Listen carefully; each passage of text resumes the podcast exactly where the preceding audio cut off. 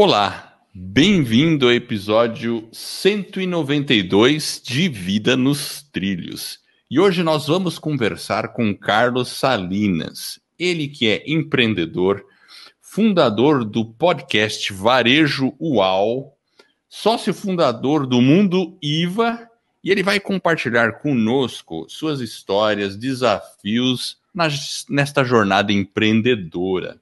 E eu vou contar um segredinho também para vocês. O Carlos Salinas também é gringo.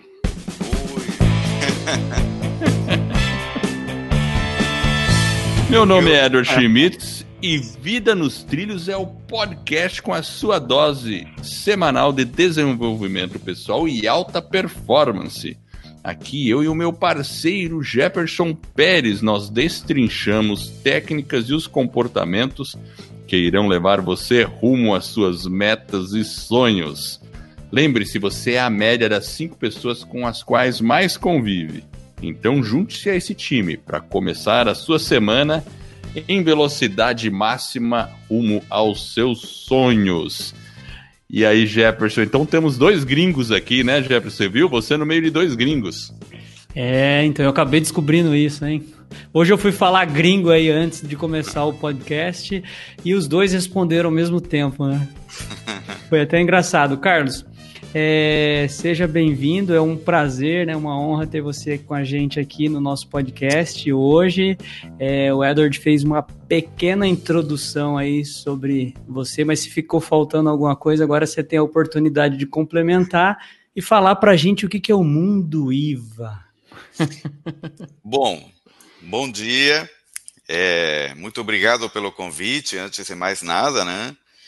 É, para mim é uma honra, né? Porque Estou participando desse podcast que afinal foi o, a inspiração, né, para, para o meu podcast, né? Então, é, mais do que uma é, inspiração, foi, foi uma trilha mesmo, né, que vocês proporcionaram e que possibilitou isso, né? Então, muito obrigado mesmo. É, só uma, uma, um pequeno adendo, né? Mundo IVA realmente é é o meu, meu empreendimento, minha empresa, né?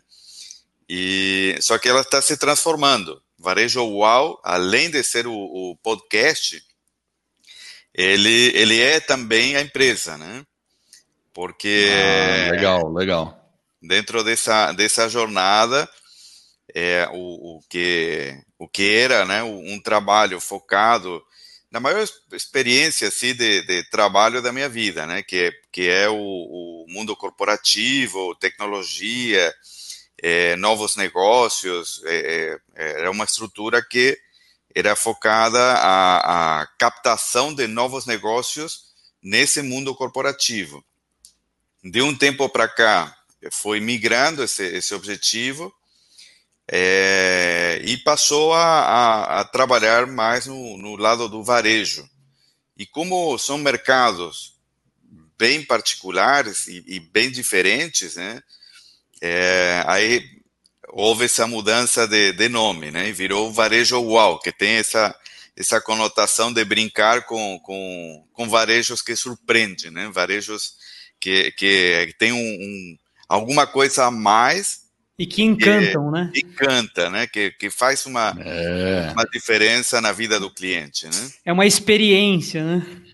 Essa é a palavra, né? A palavra é exatamente conquistar a experiência e, e nesse momento em que tudo está muito digitalizado, as pessoas é, compram muito na internet e, e, e o varejo físico está aí numa entre safra entre que não sabe muito bem o que fazer, como se, se adaptar a isso, e tem quem já está utilizando todo esse processo de, de, de digitalização do mundo, né, para criar e, e, e, trabalhar criando novas experiências e, e coisas bacanas para os clientes, né? Agora, Carlos, aqui no podcast a gente está começando, vai, nós vamos depois lá no final, lá no meio Lógico. a gente vai voltar a falar do podcast. Nós vamos começar Isso. agora com a vida nos trilhos. E geralmente quando a gente faz a entrevista por vida nos trilhos, a gente começa perguntando para a pessoa como que foi a infância, quem influenciou mais, se foi o pai, foi a mãe. Conta um pouquinho do Carlos Salina lá na infância. Ele Vamos é um lá. pouco gringo, né? Provavelmente não foi aqui. Que né?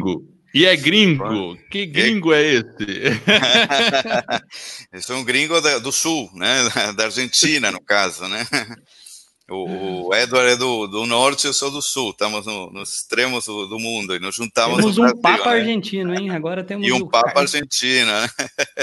Exatamente. E, mas, enfim, eu nasci na, na, Argentina, numa cidade pequena, lá chamada Concepción del Uruguai, que a Argentina tem uma peculiaridade, né? Se, se você vê o, o Brasil, ele, ele tem muitos polos de cidades muito grandes, muito importantes, né? É, importante no sentido do tamanho, né? De metrópoles e tal. E a Argentina ela é muito concentrada. Então você é de Buenos Aires ou é do interior do país, né? Que se chama. É, eu sou de uma cidade interior do país, né? De Concepción del Uruguai. E desde os 10 anos é, morei em Buenos Aires a gente nunca deixa de se considerar do interior, né? E, enfim, a, a, a infância foi uma infância normal. Eu sou é, o filho menor, né, do, do, de três irmãos, e, e foi uma um, um, a infância sendo o queridinho, né, o, o mascote da família, né? Então aqui a gente chama de raspa do tacho. O raspa do tacho. E literalmente a, a, a diferença com meus irmãos do, do, segundo dos meus irmãos é 11 anos. Então é, era era bem raspa mesmo, né? O, o inesperado Legal. da família. O né? temporão. E, e, e, e, os seus pais ainda moram lá? Não, não sei se estão vivos ou não. Então, meu, meu pai meu pai é falecido, né? Ele faleceu há uns é, quatro anos e a minha mãe é viva, né? Ela, ela é, é, mora em Buenos Aires e teve assim uma, uma... eles tiveram um papel é engraçado porque eu sempre me considerei o, o, o ovelha negra da família, né? Que é, dos três irmãos é, fui o que casou mais cedo. Aí é, a minha primeira esposa era brasileira, né? Aí, aí que começou a ser essa essa mudança, né? Já, já fugia dos padrões de um casamento e tal, que era o, o, o planejado e alguma coisa mais mais organizada, né? Aí de repente Sim. num verão de férias e tal, conheço uma, uma brasileira e, e Já viu, aí, né? aí surge esse... Você tava... Você tava em férias aonde? Em Bombas, Bombinhas? em Florianópolis, em Florianópolis. Olha lá, é Florianópolis. tinha que ser nessa região, tinha que ser, né? e, e, enfim, aí, bom, tivemos essa, essa história foi um primeiro casamento, na verdade. Aí nós passamos 13 anos, tivemos três filhos e é, é, viemos morar no Brasil e aqui no Brasil esse primeiro casamento terminou, né? Então, além de ser o, o, o cara que fez a história meio meio estranha, né? Aí fez o, primeiro que separou também, foi, enfim, foi foi assim a, sempre uma vida diferente, né? Mas é engraçado porque é, eu sempre me vi muito diferente, digamos assim. Meu pai era funcionário público e então ele, ele tinha essa vida de, de, de emprego mais estabilizado. Ele se aposentou como funcionário público. Sempre foi um, um cara muito reto, muito correto e, e é, trabalhava numa petro, uma petroleira de, de, da Argentina chamada IPF, né? que é um equivalente à Petrobras aqui. Certo. E, e enfim, a, a, é, o conceito de vida estável né, era muito forte lá em casa. E, e, eu nunca tive essa afinidade com ter uma, uma vida tão estável assim, né? Eu não, não enxergo a vida tão estável, né? Tão, tão linear, né? Eu, eu, eu, eu entendo a vida como altos e baixos, picos e, e, e vales e tal, né? Então, é, todo esse modelo de vida, eu sempre me vi como alguém diferente. Até que, de repente, quando tenho meus filhos, né? É, eu me vi de repente fazendo coisas com eles, tendo atitudes com eles, que eu comecei a me perceber que eram as mesmas atitudes que meus pais tinham comigo, né? É então, muito interessante, porque aí, aí vi que no fundo, no fundo, não era tão diferente assim, né? Havia queriam proteger, queriam cuidar. É, é. então, foi, foi um aprendizado, né, que só veio no, no ciclo de eu como pai, né? Então, a minha vida foi sempre bem, bem é, nesse sentido da infância e tal, é, sem muitos sobressaltos, é, escola, colégio, é, vizinhos, amigos, foi sempre uma, uma, não teve grandes assim episódios, né? Então foi uma vida de família, é, de valores assim bem, bem é, importantes, de, de, de, de, respeito pelo outro é, e pela individualidade do outro, apesar das, das diferenças. E são coisas que eu vejo que é, realmente trouxe comigo, né? Não, muito bacana. E quando que você veio para o Brasil? Eu vim em 2001, né? Em, em, foi, foi um ano muito particular, né? Porque a, é, a Argentina é, teve bem nesse ano um, uma crise econômica, né? Das tantas. Hoje está tendo mais uma, né? E eu vim assim em outubro desse ano, de 2001, e em dezembro de 2001 estourou a economia argentina, é, uma aquele plano que o pessoal lá chamou de corralito, né? Que foi uma um equivalente ao plano Collor aqui no, no Brasil, né? O pessoal não conseguia tirar dinheiro do banco. Eu tinha vindo com uma empresa argentina, aí, enfim, aí comprometeu todo o projeto que tínhamos organizado para para funcionar aqui. Então, enfim, foi foi foi um, um, um uma coincidência. foi. Foi. Entendi. Mas e aí você você veio a trabalho para o Brasil, certo? Isso. É, Estava ligado numa empresa e, mas quando que você decidiu mudar para o Brasil? Como é que foi esse processo? Né? Você estava tudo bem, Argentina, vinha passar férias de vez em quando no Brasil, né? Pegar as praias, né? Do, do sul. E aí, quando então, você falou, não, eu vou mudar para o Brasil, aí todo mundo na sua casa olhou, como assim mudar para o Brasil? É mais é. ou menos isso. Mas sabe que foi engraçado isso, porque eu nunca, nunca planejei vir ao Brasil até o momento final, né? Mas eu sabia por muito tempo que eu, eu viria morar ao Brasil.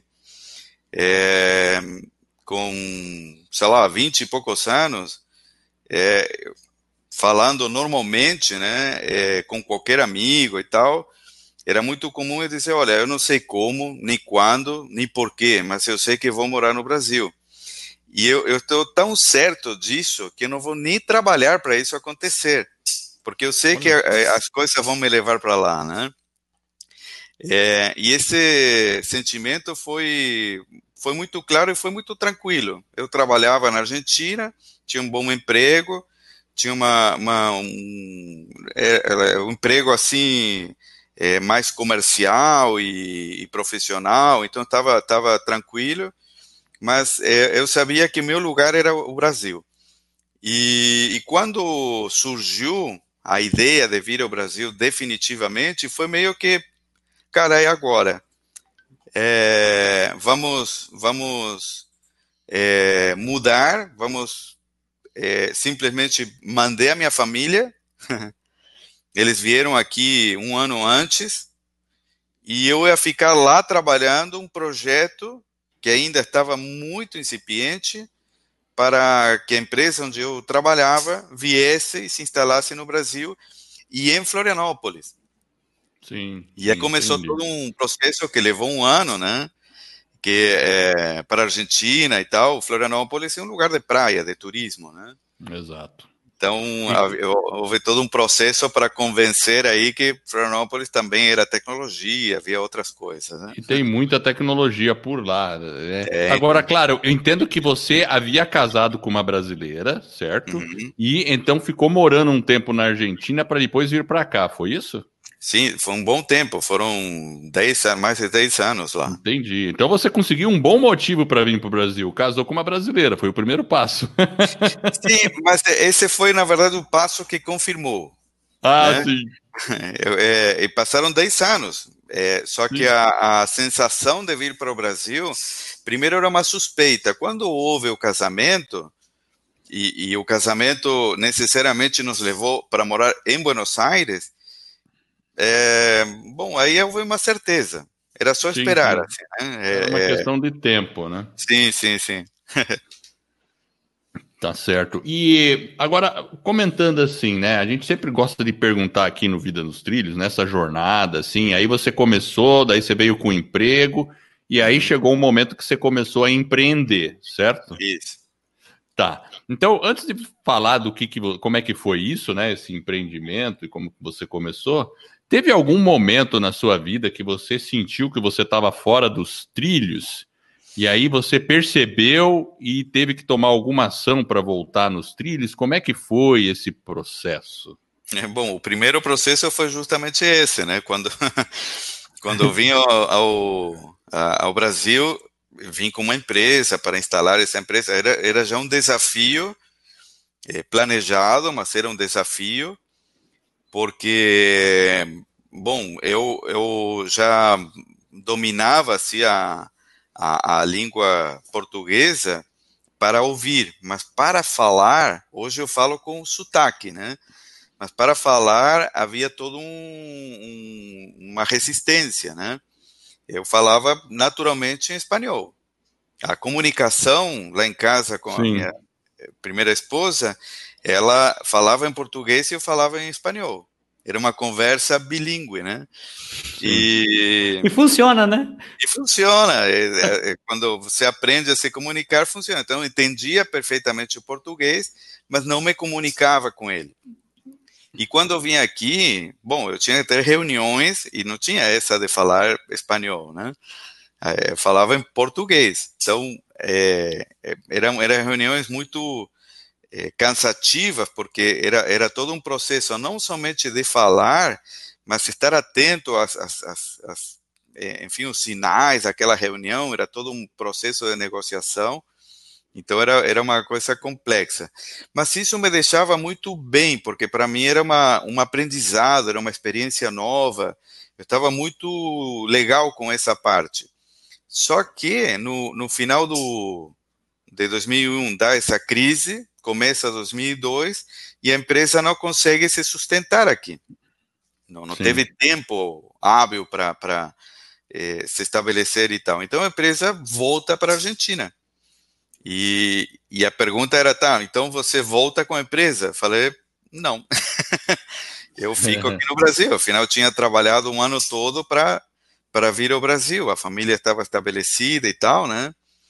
Então, fiquei. Só que quando eu fiquei, eu não tinha currículo, porque estava chegando de fora. É, meu histórico profissional tinha de uma hora para outra sumido e tinha que começar do zero, assim, né? Então foi um momento crítico porque não havia é, simplesmente não havia emprego, né? Essa questão da, da, da do, do, empreender surgiu meio que por necessidade nesse, nessa circunstância. As poucas pessoas que eu tinha conhecido, que tinha a ver com o mundo de tecnologia e tal, viram que eu tinha algum conhecimento e, e aos poucos foi acontecendo assim, né? Mas tiveram momentos que eu não tinha, sei lá, morava num, aqui na praia do, do, da Barra da Lagoa, né? Baixamos o, o padrão de vida e tal, eu pegava um, um ônibus para ir até o centro da cidade e ia com, com, com dinheiro para o boleto de ida, né? Sim, Não tinha sim, nem para voltar. Aí contava com, com que alguém me emprestasse, eu desse um jeito, e no meio do caminho eu nem almoçava por aí, né? Então foi, foi um momento crítico, mas assim, nunca me senti perdido, né? Nunca me senti com a, a ideia de, bom, vou empacotar tudo e volto para a Argentina, sabe? É, eu lembro que um certo momento eu estava aproveitava tinha tempo, então eu ia fazer Cooper na praia, né? E pensava, cara, será que esse é o final, né? Será que eu cheguei, fiz tudo isso para terminar assim, né? E, e alguma voz me dizia, não, continua que a luz vem ali, né? E, e aí meio que essa conversa comigo mesmo serviu para seguir adiante, continuar tentando e bom, aí aos poucos as coisas foram se organizando, né? Mas foi foi um dos das situações assim que eh, levaram a, a, a, que as coisas tremessem um pouco, né? É, você comentou aí, ô Carlos, de que você ia na praia e correr, fazer o seu Cooper. É, hoje o que, que você tem de prática aí para manter a vida nos trilhos, aí a coisa um pouco mais organizada, assim, para você se sentir melhor, com mais foco? O que, que você tem de prática? Ainda continua correndo? Não, mas eu, eu, eu eh, comecei há uns dois anos e poucos a fazer Kung Fu, né? Olha e... só! Porque. É, Além de gringo, você pratica artes marciais. Eu acho que você tem é... bastante a ver com o né? Parece que... Olha é... só, que legal aí. Você sabe que eu faço karatê, né? Sei, sei. e, mas eu não é, sabia, é... eu só gostei dessa. Kung Fu, muito bom. Mas tem, tem, na verdade, três áreas que eu, eu trabalho, né? A área profissional, é, é, nessa parte eu gosto de projeto, eu gosto de intensidade, gosto de negociações mais complexas e, e, enfim, quanto maior o projeto, melhor. Em, eh, na parte física, eu passei um tempo, bom tempo, aliás, que eu passei muito sedentário. Aí, bom, hoje estou novamente casado, já 13, 14 anos, né? Vamos fazer é, com a Fernanda e ela, ela, ela é meu, meu é, radar, né?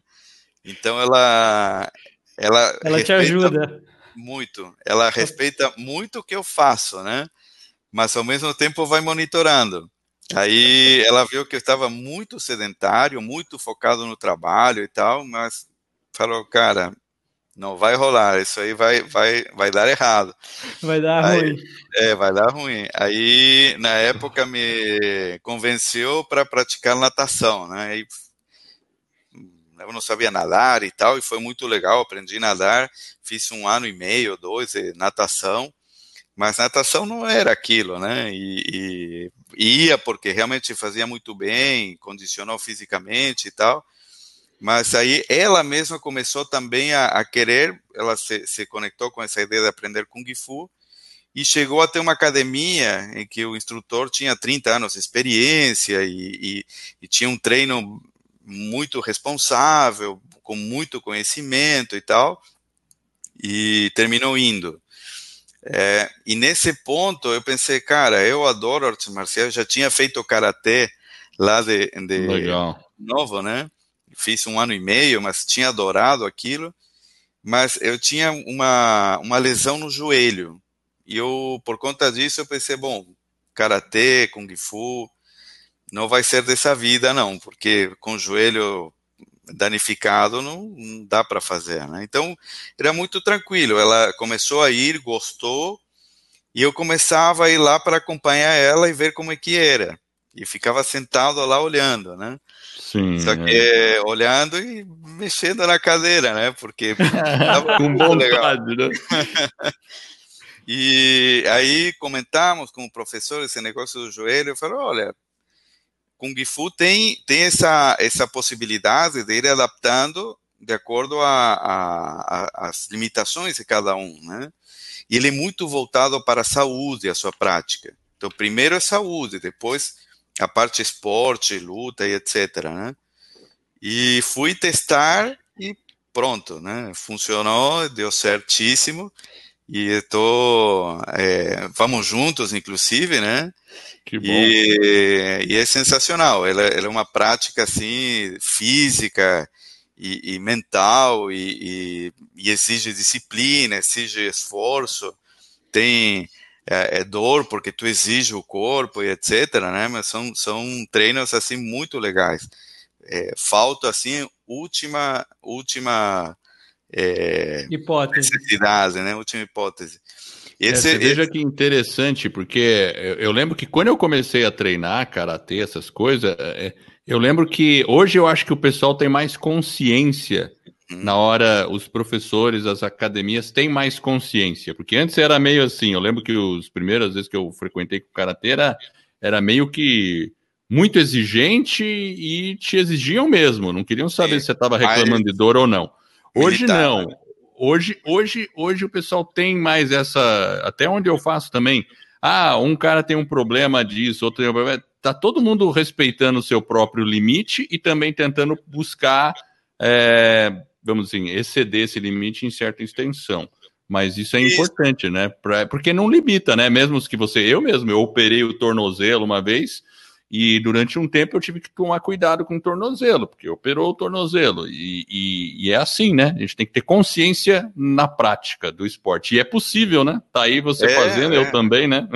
Perfeitamente. E a. Bom, essa é a parte física. E a parte espiritual, vamos dizer assim.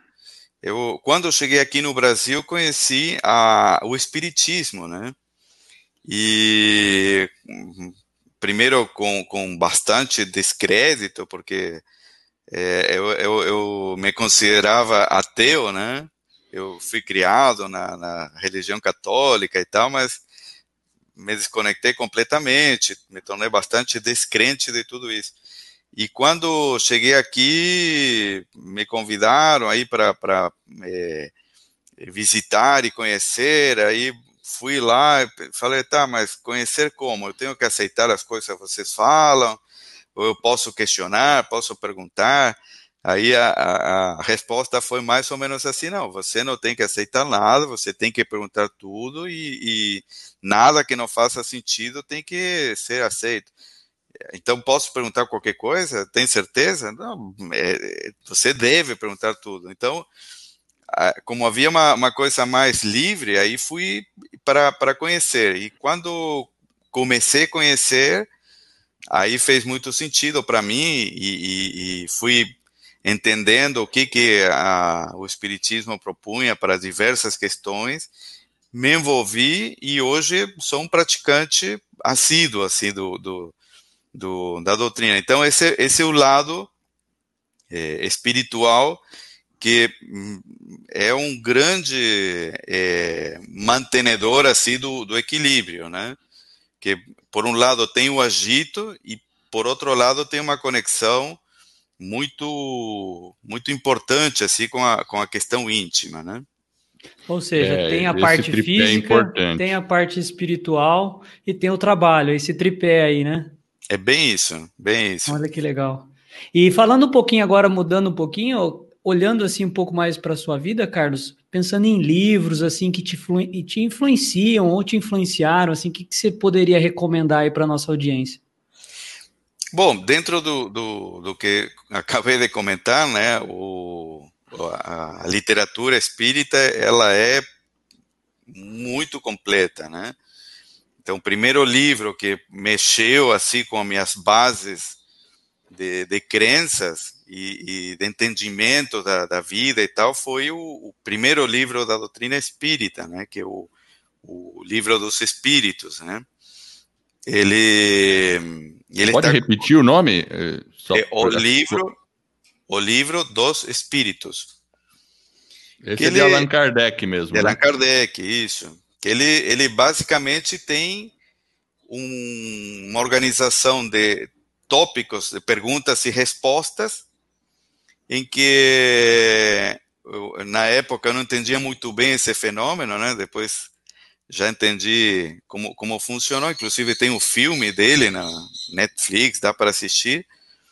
E, e ele, ele foi perguntando e espíritos foram respondendo e ele foi classificando toda essa informação. E aí tem perguntas que é tudo que eu queria perguntar para alguém que me respondesse de uma forma coerente, né? Desde que é Deus, né?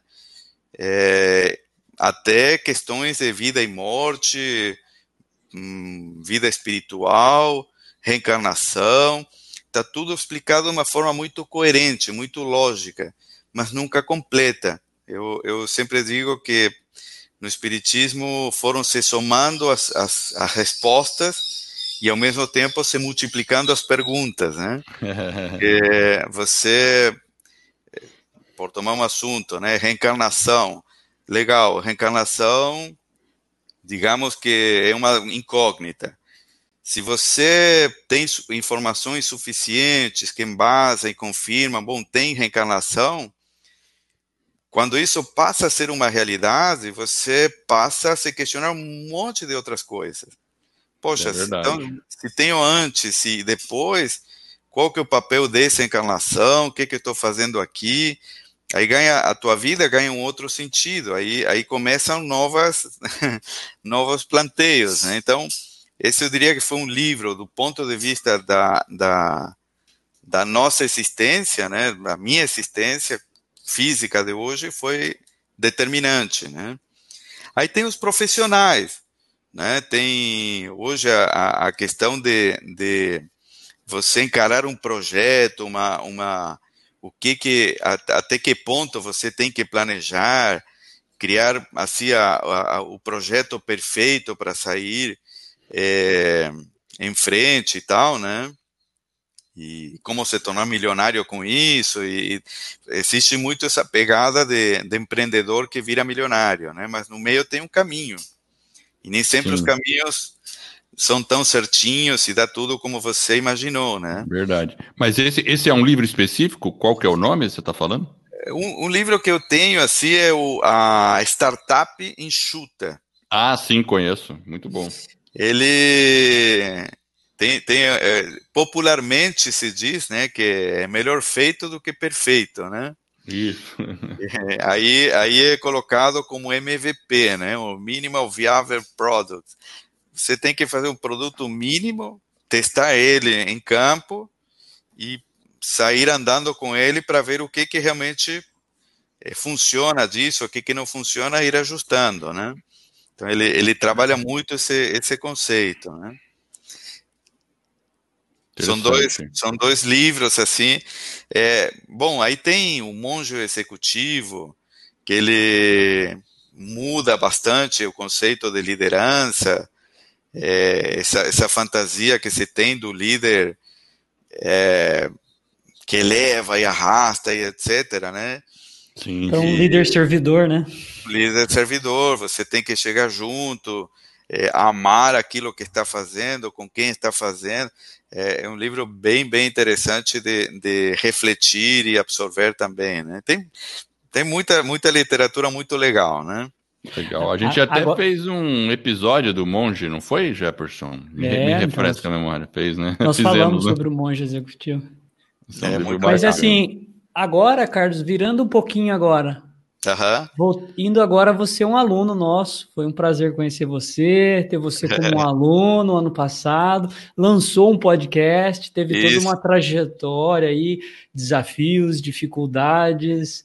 É, e lançou e está aí na jornada. Conta pra gente aí como é que foi um pouco dessa transição aí, como que surgiu essa questão do podcast, como que você está encarando ela, os desafios que teve que teve lá no passado, como você superou e olhando para o futuro aí, o que, que o uhum. Carlos está pensando?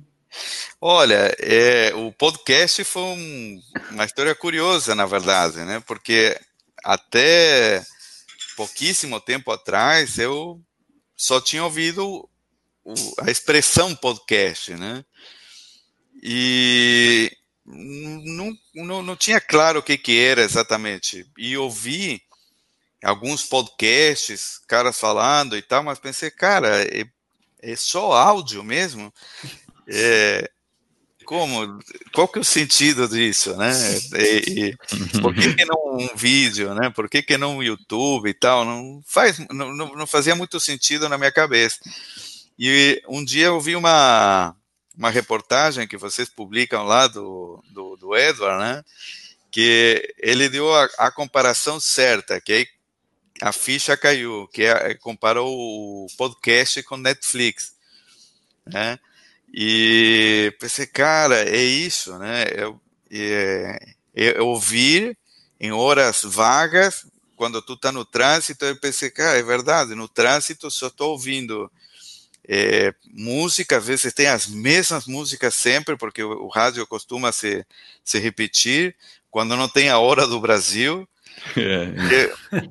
aí, caramba, é verdade, tem muito tempo que eu tô, assim, no meio de alguma coisa sem fazer nada e, e não tenho o que fazer, tá refém de um, de um rádio, de alguma coisa, ou, ou esperando uma consulta. É verdade, aí, aí, aí começou a fazer sentido o conceito. E aí veio o desafio. Faça você um podcast. Eu falei, cara, como assim fazer um podcast? E, e foi aos poucos, é, é, aí fui ouvindo um pouco mais e vi que o Edward insistia. Não, é muito fácil, você faz isso, faz aquilo ou outro, é, cadastra e, e, e, e, você não precisa nenhum equipamento especial.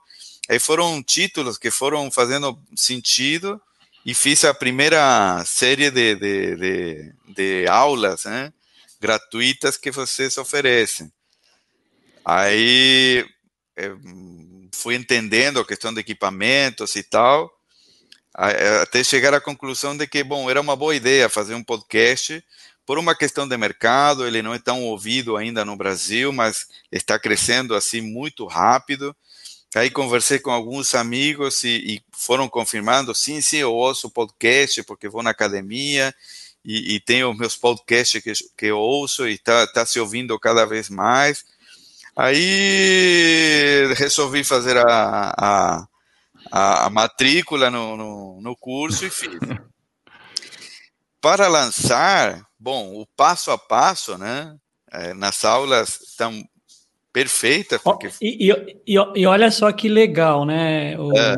O Carlos? Você não sabia muita coisa e é mais ou menos isso, eu acho que se conecta muito com os nossos alunos. Eles às vezes não sabiam, estavam perdidos, e aí começam a procurar alguma coisa sobre podcast, aí cai na nossa série gratuita que é um curso gratuito onde a pessoa vai realmente navegando, vai entendendo um pouco do equipamento, um pouco do áudio, como que eu gravo, como que eu edito, a publicação, né, como que eu faço a hospedagem, aí as coisas começam a se encaixar, ela vai olhando, aí ela gosta, aí ela entra pro curso lá da comunidade que é um curso mais avançado, que tem o passo a passo, e aí ela lança. Então é mais ou menos essa jornada que as pessoas vão passando, é muito bacana, né? Sim, e vocês foram muito felizes, porque se eu dissesse, cara, para uma outra coisa, aplica esse plano que dá certo, talvez não dê, não dê tão certo. Mas em se tratando de podcast, vocês foram perfeitos, porque a, a trilha funcionou exatamente como, como vocês planejaram, assim, né?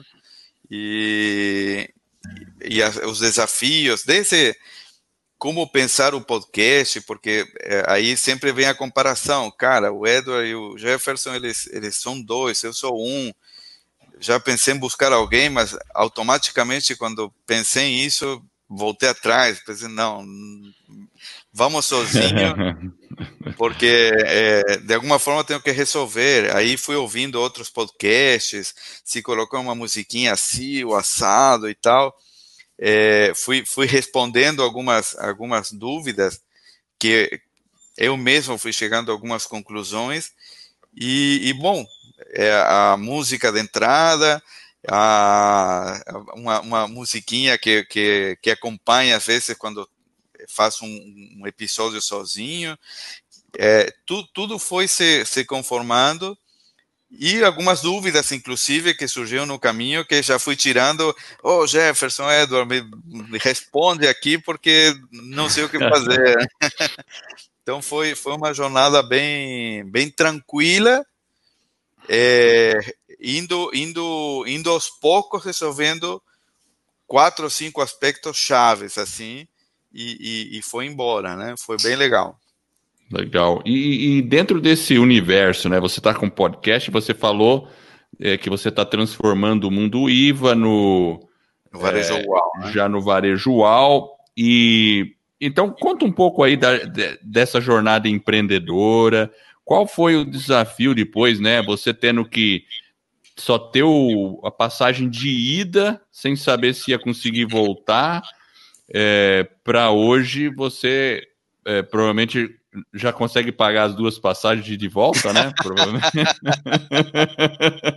já consegue. Como é que foi isso aí? Paga o Kung Fu. E almoçar, né? Então, então, eu suponho que hoje você consegue pagar, pagar a passagem de volta e ainda comer alguma coisa lá no centro. Um hambúrguer. Consegue no né? Kung Fu, Edward. A gente tá conseguindo até pagar o professor Também. dele lá. Então, a essa, essa trilha também foi, foi desafiadora, teve N capítulos, né? Quando eu, eu ouço assim, alguém, um empreendedor de, de sucesso e tal, vocês entrevistaram esses tempos o, o cara da Catarse e tal, né? Sim. sim. É, e, e quando eles falam, não, foi uma jornada complicada e tal, eu, eu sei exatamente o que estão falando, né? Porque é, é complicado. O pessoal fala, ah, não, empreender no Brasil é complicado, é desafiador. É mesmo, realmente é complicado, é desafiador. Tem várias é, é, inimigos, vamos dizer assim, vários desafios. As barreiras, você, né? Mas é possível, não... né? Exato. Você não, não espera, mas todo terreno tem a sua, as suas pedras, né? Então, é, tem que ser bom nesse terreno. Não adianta idealizar um terreno diferente e tal, porque esse é o que você tem. E, e tem que capitalizar aquilo que, que você é, serve para esse, esse, essa caminhada. Então, a, a, a IVA, inclusive, Mundo IVA, ele, ele foi uma empresa que cheguei a ter 20 funcionários. É, e mantive esse, a, a, o projeto, a, o negócio por mais de 10 anos. Só que chegou um momento que ele, ele não escalava e, e chegar a essa conclusão quando você pô, tem aquele, aquele negócio que teu filho, a tua criação, é, eu praticamente inventei esse, esse, esse conceito de, de terceirizar um, um, trabalho de prospecção muito profissionalizado e tal. Só que é, chegou uma hora que tive que me, me é, enfrentar com, é, enfrentar primeiro com a, com a realidade, cara.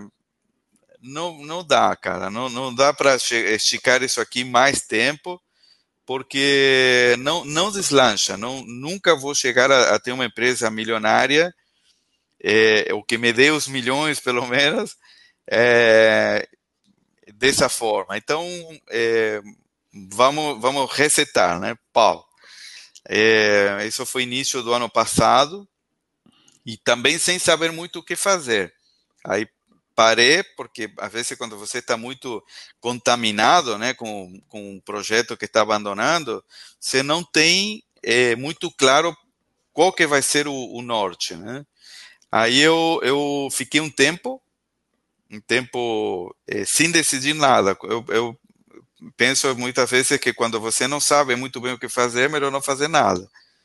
É, e, e, e, não fazer nada já é uma ação, porque você está, está ocupando a mente, está ocupando o físico, está ocupando, deixando o universo trabalhar também, né? É, confiar nisso. Então, a, a é, passei um tempo fazendo coisas alternativas, fiz traduções de livros, um negócio eu achei bacana lá, e, enfim, aí, aí surgiu, de repente, essa, essa observação de que eh, o varejo físico estava muito atrás no tempo, na questão de tecnologia. Eu sou um cara que lida muito bem com negócios de tecnologia. É, e, em resumo, havia uma oportunidade ali, né? Eu tinha toda uma estrutura criada, então vamos aproveitar essa estrutura criada com conhecimento de tecnologia, etc., e ferramentas que eu tenho todas ativas, para de repente inventar o, o, o novo negócio, né? Aí fiz umas pesquisas com, com empresas que atuam nessa área, vi que ninguém estava falando muito sobre, sobre é, esse varejo novo que, tá, que precisa vir. Eu pensei, bom, é, é, é isso. Estão todos os sinais apontando para lá. O podcast fez total sentido nesse modelo, porque também era um formato diferente. E se é para ser diferente, vamos, vamos investir nesse formato também. Então, foi, foi se encaixando é, dentro do que é, esse universo né, traz para a gente, né? Foi se encaixando tudo para o negócio acontecer. E o, tudo isso levou, né? Eu moro em, em Palhoça, né? E conversando e unindo as pontas, eu me tornei representante de uma ferramenta, de, um, de, um, de uma plataforma de gestão de planos de fidelização, de, de, de é, soluções financeiras e tal, e conectei soluções com uma associação comercial da nossa cidade daqui e criamos um, um plano para valorizar os comércios da cidade. Inclusive, hum, o plano chama Valorize Palhoça. E esse plano consiste em que em trazer os comerciantes é, dentro dessa plataforma para que eles ofereçam é, benefícios para os clientes. No caso, um, é, é, oferecem que quando o cliente compra, um percentual dessa compra volta para o cliente como um cashback, como um, um valor Sim. que eles guardam e gastam em outro momento, onde eles quiserem. E essa plataforma ministra tudo isso. E tudo isso é, é, funciona de forma, entre aspas, gratuita. Ninguém paga uma mensalidade para entrar nesse projeto. E tudo é pago pelas vendas que ocorrem dentro desse sistema. Então, a, a esse, esse, programa é, fez todo sentido para a associação. E ontem estive em, em Lages, numa reunião de núcleos de inovação, tavam, tinham 10 cidades, a gente apresentou esse projeto e já há interesses em levar esse projeto para mais outras cidades dentro de Santa Catarina por enquanto. Então, veja que é, esse, esse podcast deu uma, uma certa autoridade, porque estou falando é, e opinando e entrevistando pessoas e tal, e tudo isso está levando para uma, uma jornada que está envolvendo cidades inteiras, né? Olha que é, legal, isso é uma coisa, você falou uma coisa importante, o podcast, às vezes as pessoas falam assim, né? É uma pergunta muito comum de alunos. Ah, como que eu ganho dinheiro com podcast? Às é. vezes a pessoa tem aquela intenção de ganhar dinheiro diretamente com podcast. Mas eu acho que existe a possibilidade de ganhar dinheiro diretamente com podcast. Mas para isso, você tem que ter um público gigante e você vai ganhar centavos por cada pessoa que ouviu aquilo lá.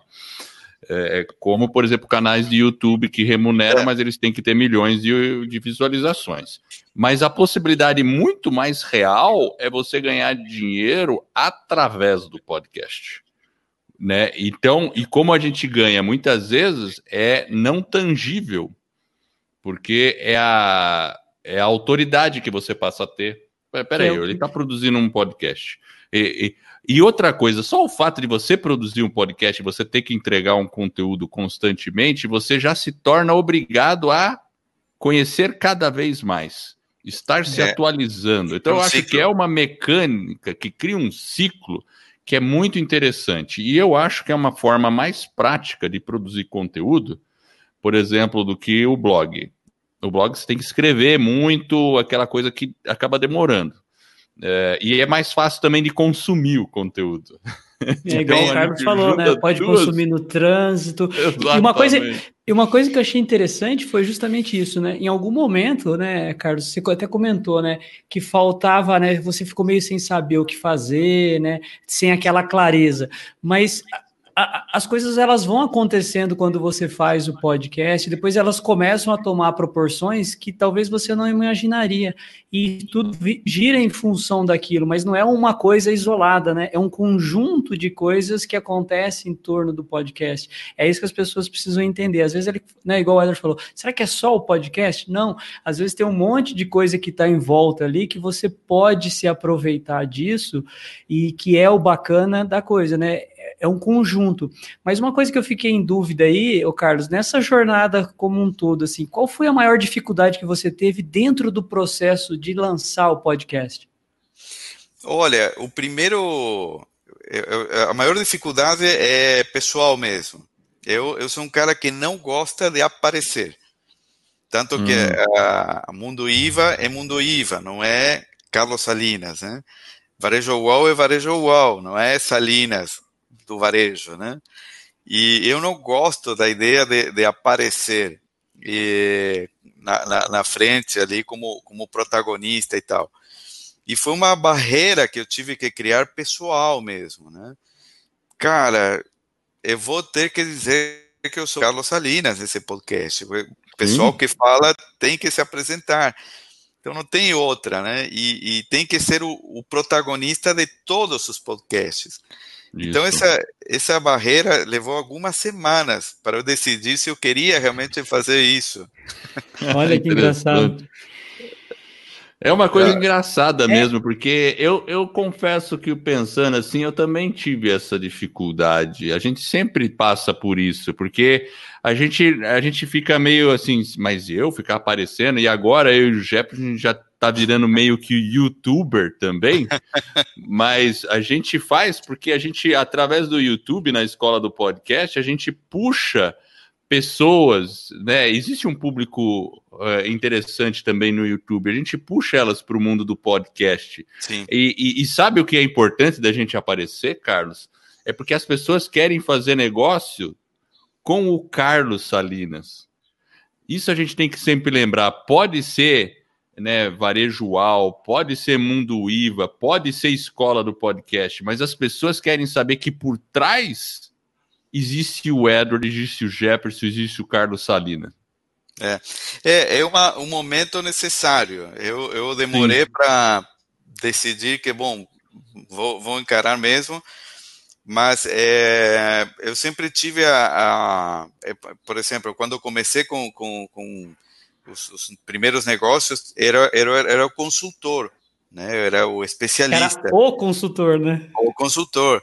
E o que que ocorria nesse cenário? Eu pensei, cara, isso não, não escala nunca, porque consultor tem 7 por 24 no máximo. Exato. E, e, eu, e, e também, é, em dado momento, se, se virar muito demandado, tu vai querer parar, e quando parar, para um negócio. Eu pensei, Exato. bom, o negócio tem que ser bom quando ele trabalha para ti. Né? Então, eu sempre tive muito claro isso. Esse foi um dos motivos, eu acho que foi a desculpa também, para não, não, não aparecer na, nos projetos. E, e agora, meio que, que vocês falaram, é, é, também entendi isso, né? É, é porque as pessoas, né, Carlos? Eu, eu até lembro um áudio que você me mandou, né? E a gente trocou algumas mensagens pelo WhatsApp, e aí eu falei, né? Puxa, será que não vale a pena você fazer um episódio zero de introdução, é, é, onde é. você se apresenta? Porque acho que ficou faltando. E você falando isso agora, eu veio na minha mente, puxa, é verdade isso, porque você fazia uma introdução muito breve do Carlos. Eu falei, não, não, fala um episódio zero onde você fala quem é o Carlos, porque isso é importante, as pessoas se conectam com isso, né? É, é, foi, eu, eu, eu, eu, vejo que muitas vezes me boicoto, né? Porque eu não gosto de falar de mim. Eu, eu sempre digo, gente, não, eu faço palestras, inclusive na doutrina espírita e tal, e, e eu sempre falo, eu não sou modelo de absolutamente nada, nada. Será? Será? Não, Será? E, é, porque as pessoas, isso, isso na, na, naquele âmbito é muito importante fixar isso. Claro. As pessoas se idealizam muito, né? Dizem, ah, não, eu quero ser como, sei lá, Chico Xavier, né? E, pô, Chico Xavier, ele, ele, falava, não, não, não, não é, eu não sou perfeito, não, eu tenho um monte de defeitos e tal, né? Nesse formato que é, o Gandhi, o Mandela, são caras é, iluminadíssimos, né? A Madre Teresa, enfim, é, eles não querem se colocar como modelos, eles são modelos por aquilo que vibraram, por aquilo que é, passaram isso. ao mundo. Mas aí pensa, cara, quem sou eu do lado desses caras, né? Então, tá, tá, tá muito longe. Então, é, vamos, eu compartilho uma história e tal, mas cada um tem a sua, tem que, tem que extrair o bom que tem cada um. Bom, esse é o lado espiritual. Mas lado empresarial, é, parece ser importante essa história, né? As pessoas precisam de referências mesmo Precisa. e alguém que puxe a, a, o barco para algumas coisas estou aprendendo com isso, né? Ainda, ainda é. não está totalmente internalizado isso aí, não. E, e, é engraçado que elas se conectam, igual o Edward falou, com pessoas, e nós somos pessoas, e não quer dizer que a gente é a prova de falhas, que a gente não comete os erros. É bem isso. Então, às vezes os alunos, né? A gente já tem mais de 10 mil alunos na, na escola, e às vezes as pessoas olham para a gente e falam, nossa, né? Eles fazem, mas não é algo assim que a gente vê dessa forma. Às vezes a gente né, se enxerga também de uma forma, às vezes a gente se diminui mas às vezes aquilo que a gente faz que a gente talvez consiga desenvolver, que para a gente é fácil, para o outro às vezes é mais difícil. E a gente pode transmitir o nosso conhecimento, aquilo que a gente sabe, com humildade, sem querer ser arrogante e ajudando as pessoas. E isso é o que gera bastante engajamento. A gente percebe isso muito com os alunos. Então, essa naturalidade, essa espontaneidade, o próprio podcast, as pessoas percebem isso, porque é uma coisa que gera engajamento quando a gente é tranquilo, assim, o que autêntico, a gente é aqui é um autêntico, autêntico né? E a né? gente, inclusive, observa isso no seu podcast, né? O Carlos que está dando a entrevista aqui para a gente é muito parecido com aquele que a gente ouve lá no podcast. Isso é bacana sim, e as pessoas sim. É. gostam disso. E tá tudo bem, né? Vai ter gente que vai se conectar e vai ter gente que vai passar e vai se conectar com outro, né? E faz parte, né? Faz parte, faz parte. Isso a gente não tem que ser um batalhador pelos números, né? Tem que ser um, tem para ser um recado aquilo que tu acredita, aquilo que tu vibra e é a tua verdade. Se outro tem outra verdade, eu, eu gosto do Jefferson dizendo, tudo bem. Tá tudo bem, é exatamente, tudo bem, pode, pode conversar, não tem problema, é assim mesmo. Sim, e, e, e, o ecossistema é rico dessa forma, né? É, é rico, e, e mesmo, por exemplo, observando a sua doutrina, você falou outras pessoas aí, citou outros nomes que são de outras doutrinas, e tá tudo Oi. bem. O que eles fizeram foi o bem, né? Eles propagaram a verdade, né? Eles fizeram o trabalho deles, tiveram o impacto deles. Você falou de Madre Teresa, né? A gente sempre observa pessoas de várias denominações diferentes citando ela, né? Que é algo Isso. bonito, né? Que as pessoas veem a obra que ela fez, independente né, do, da, dos dogmas, das, das doutrinas, o que está por trás é o humano, né? E as pessoas é se conectam com isso. É, porque aquilo é meio, né? É, é, se a doutrina A, B ou C serviu de, de alavancador, de apoio para aquilo que tu foi realizar, o importante é o que que tu realizou, o que que te ajudou para essa, é, essa jornada é, é, meio, é meio, não, não é o fim. Legal. Foi e muito tudo bom, ligado cara. muito e tudo ligado muito com propósito, certo? Isso. Propósito de vida. Eu acho que isso é muito legal. Eu quero fazer uma. A gente tá chegando aí quase a uma hora aí já de conversa. Já? Assim, sinceramente, a gente poderia ficar muito mais tempo se a gente fosse esmiuçar aí a parte de negócio, deve ter muita história. Muito. Mas deixa eu fazer uma última pergunta aqui. Quando você percebe que você tá sem foco. Eu acho que você acabou falando mais ou menos aí, né? Mas vamos ver. Você tem alguma coisa específica quando você está sem foco? Você percebe que você está desgastado, tá, tá complicado. O que, que você faz para recuperar o foco e voltar nos trilhos? Tem alguma prática específica? Para. Para, sai, toma um ar, é, toma um café. Olha lá, dorme, cafezinho dorme, vira, é, busca outro dia. A gente, Exatamente. A gente é, perde muitas vezes o foco porque é, associa é, produtividade com tempo de dedicação, né? E, e, é muito mais importante a qualidade que você dá aquele tempo do que o, a soma, né? Não é quantitativo, não é quantidade de horas, é Perfeito. quanto que aquela hora te, te rendeu, né? Quanto que você estava ali nessa hora que estava estava trabalhando naquilo. Então, cara, tá a fim de, de, de entrar no Facebook, bom, para com aquilo, entra no Facebook, faz o que tem que fazer, vê o que tem a ver, fecha o Facebook e volta, né? E essa questão de rede social, ser o vilão, acho que o vilão na medida que tu não se não se é, sincera com, com contigo mesmo, né? É, tá é. fim, faz. Acabou, legal, fecha, aí tem Agora que saber fechar. É. Tem que saber fechar, senão aí, aí toma conta, né?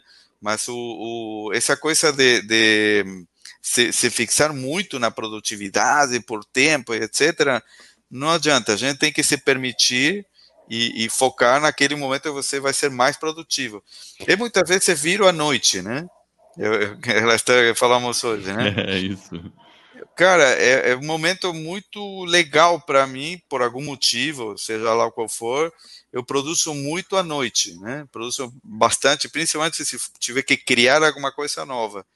Viro à noite. Depois durmo no outro dia.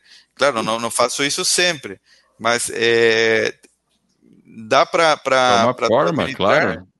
Funciona, funciona, é, é, é, é da tua parte, né? É, e como eu disse, né, para você no, no início, antes da gente começar a gravar, o Tim Ferriss é um cara que é notívago também. Ele fala que acorda acho que umas 10 da manhã, né? Por aí, 9, 10 da manhã, tá tranquilo. E tá tudo certo. É Sim. importante a pessoa encontrar o ponto dela ótimo de produtividade. Vai variar de uma pessoa para outra, com certeza. E você teria assim um recado se você pudesse, você já, se pudesse não, você está falando com o Brasil inteiro através do mundo inteiro, né? com o mundo inteiro. Cara, Qual o recado que você daria para as pessoas para manter uma vida nos trilhos? Eu, eu, eu diria que o principal é o autoconhecimento, sabe? É a pessoa se, se abrir consigo mesmo, olhar para o espelho, saber que você é, é aquela pessoa é, que tem defeitos, que tem um monte de qualidades e focar mais nas qualidades. A gente vive numa, numa sociedade muito é muito pessimista, né? Muito focada em jornal, muito focada em notícias. Eu inclusive vou, vou fazer uma, uma, uma propaganda aqui. Claro. É, esse negócio de negatividade e tal, eu, eu sou um otimista, assim, né?